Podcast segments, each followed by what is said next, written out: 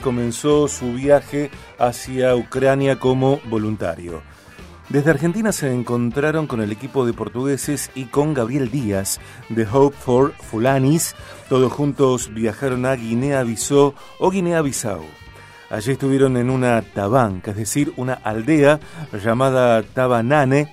Inauguraron allí una escuela y un centro de nutrición.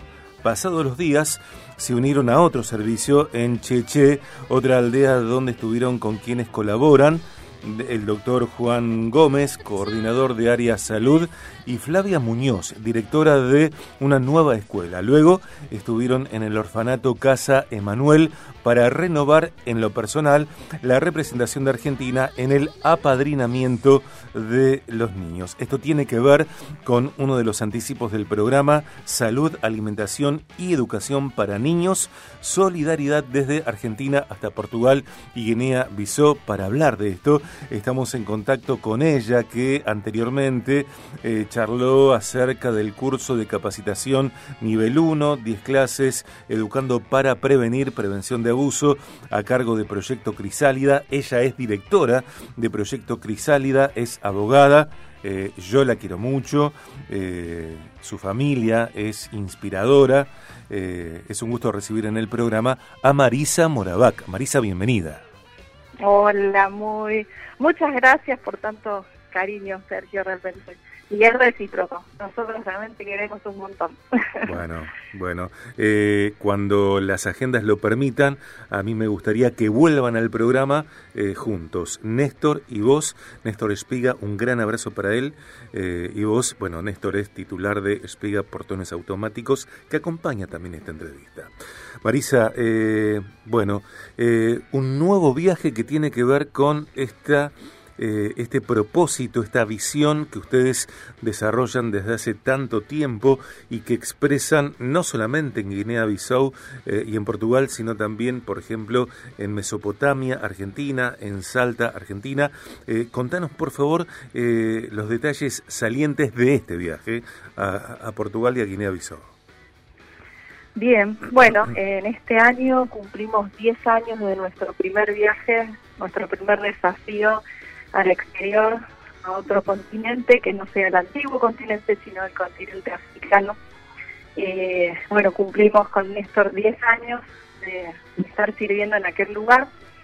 Y bueno, cuando llegamos siempre fue con, acompañado en principio con Gabriel Díaz, con el, eh, proyecto Hope for Fulani, que es ayuda o esperanza para los Fulas, que es una etnia muy, muy grande eh, en, África en general, no solamente en Guinea-Bissau. Eh, nos unimos a su proyecto y estando eh, allí descubrimos que había muchas otras necesidades y, que teníamos algo, aunque pequeñito, que podíamos depositar en aquella tierra, en aquella gente. Y, y bueno, y esto continuó a través de los años atravesando montones de circunstancias, eh, pandemia de por medio que nos impidió llegar porque tratamos de ir casi todos los años de forma consecutiva y nos adherimos, estando allá, descubrimos eh, Salud y Esperanza para Bissau, en la cual está me cargo Juan y Flavia Gómez. Eh, nos unimos a ellos descubriendo las necesidades también de, Casa de Manuel, del orfanato, nos pusimos a disposición y bueno, en el orfanato ya hace seis años que estamos también colaborando en el área de apadrinamiento. Y felices, felices porque vamos descubriendo eh, nuevas personas, eh, nuevas necesidades, es decir, nuevas para nosotros, viendo de qué forma también podemos colaborar. Apareció algo nuevo, por decirlo así, en el área de discapacidad, que eso es algo que, tenemos en el corazón desde hace tiempo y que estamos tratando de generar para que, bueno, haya más voluntarios idóneos en, esa área que, también puedan ir y sembrar su tiempo, su conocimiento. Eh, Marisa, eh, en relación a, las necesidades, al área, al aspecto de las necesidades, ¿cuáles, ¿cuáles son las necesidades que en este viaje ustedes encontraron como principales? eh, de personas, de personas eh, para, para colaborar, no solamente desde lo presencial, sino también desde su propio saber en el área de nutrición, en el área kinesiológica, eh, en el área de salud, en el área de asesoramiento educacional. me parece que eso es uno de los recursos este, escasos, por decirlo así, en donde, bueno, las personas que están hacen todo lo que pueden y hacen muchísimo y evidentemente se ve que eso no cae en, mala tierra, sino al contrario, porque mm. ha crecido, que es eso lo que nos ha sorprendido. Eh, en otros años hemos acompañado a todas estas personas, a todas estas instituciones y mm, nos transmitieron sus sueños y sus proyectos cuando no había nada sincera, literalmente, no había nada, no había escuela, no había centro de salud, no había nutrición para los chicos. Y, y bueno, y ahora en este nuevo viaje realmente vemos eh, alegremente cómo eh, Dios ha respondido eh, oraciones y, también las labores de las personas no han sido en vano, sino que hoy hay visiblemente escuelas, centros de alimentación, en proyectos, centros de salud, y, bueno, todo esto continúa, ¿no? Entonces eso es lo que también nos alegra, nos sorprende y nos inspira.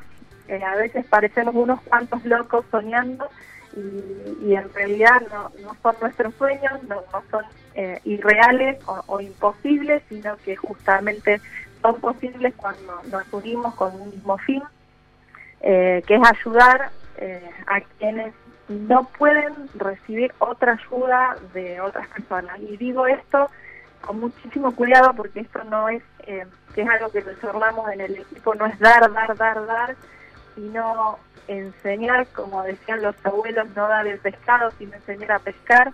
Y estamos justamente eh, en los distintos programas, proyectos, enseñando eso, a pescar eh, empoderando a las personas, reconociendo qué es lo que tienen, alentándolos para que sigan a más. Eh, así que bueno, la verdad que volvimos llenísimos de, de todo esto que, que empieza a funcionar. En algunos casos, 20 años, en el caso del caso de Manuel y en el caso de Hot for Fulani, en el caso de Salud y Esperanza para ya llevan 10 años o un poquito más, no sé si 12 o 13 eh, y recién ahora es como que se empiezan a ver frutos y, y, y, obras concretas, eh, pero ha llevado mucho tiempo.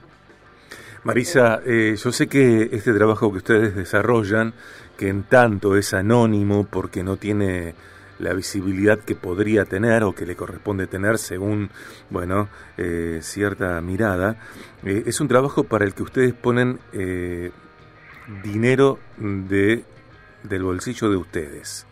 Eh, quienes estén escuchando esta entrevista, esta conversación, quienes se enteren acerca de esto, ¿cómo pueden colaborar? ¿Cómo pueden colaborar las personas que tal vez no compartan la fe que ustedes tienen porque por, por tu vocabulario por lo que contás, bueno, eh, me doy cuenta de que pertenece a un hecho confesional, ¿no es cierto? Eh, más allá del credo que cada quien tenga, las personas que comprendan que hay gente que la pasa de verdad muy mal, también en otras partes del mundo, y eh, es movida a, a misericordia, es inspirada a solidaridad a través de la experiencia de ustedes, de tu relato, ¿cómo pueden colaborar? ¿En qué se puede colaborar? Y por lo general, bueno, eh, es muy difícil. Nosotros recibimos donaciones concretas, por ejemplo, de medicamentos, pero el traslado, dada la distancia y dada las posibilidades de peso, de valijas y demás, es sinceramente escaso para la gran necesidad que hay.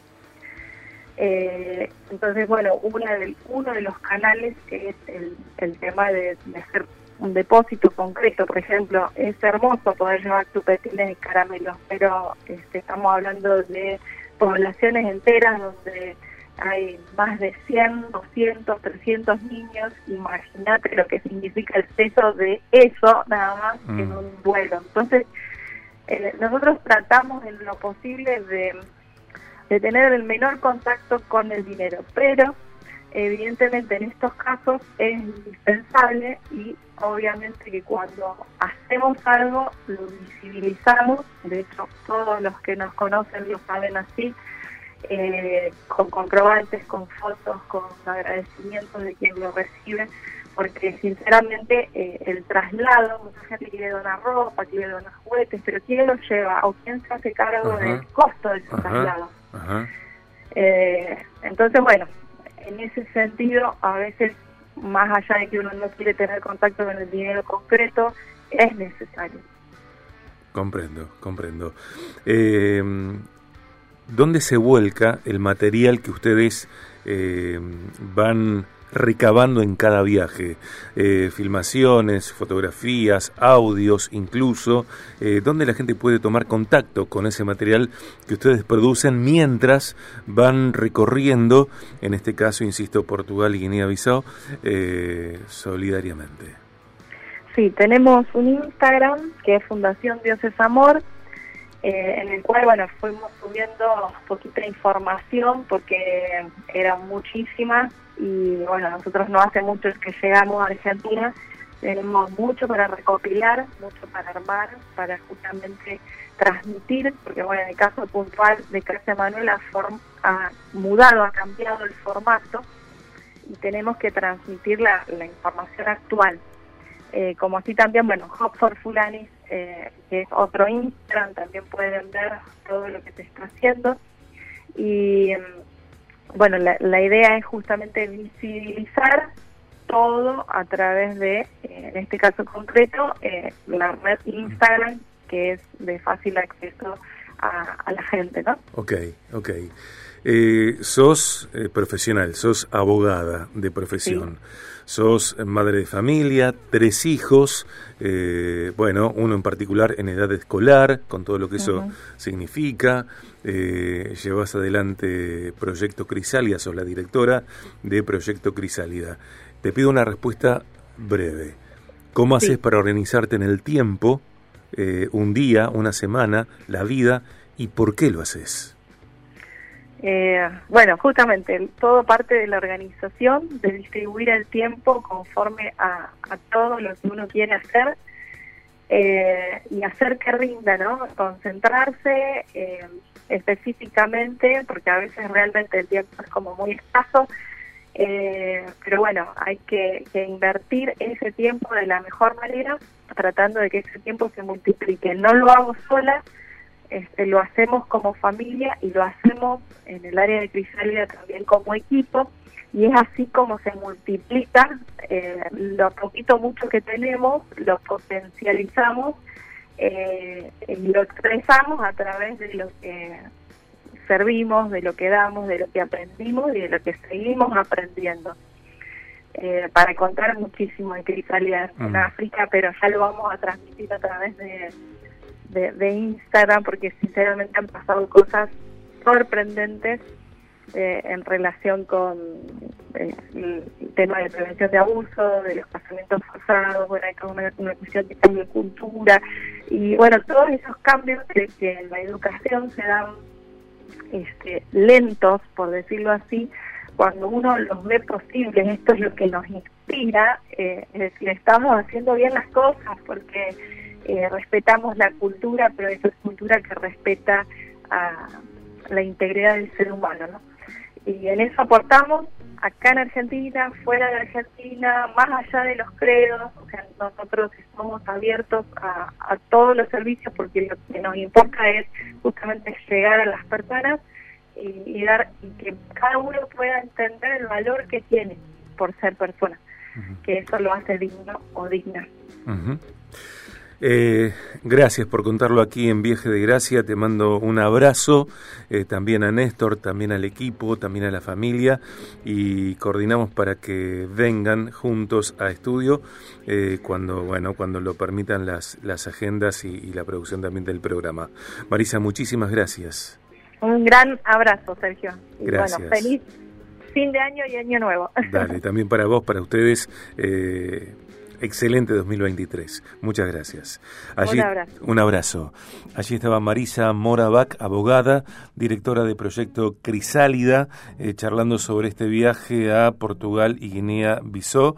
Eh, salud, alimentación, educación para niños, solidaridad desde sus creencias en Dios y traducidas, plasmadas en acciones concretas. Es decir, que los hechos eh, hablan mucho más que las palabras.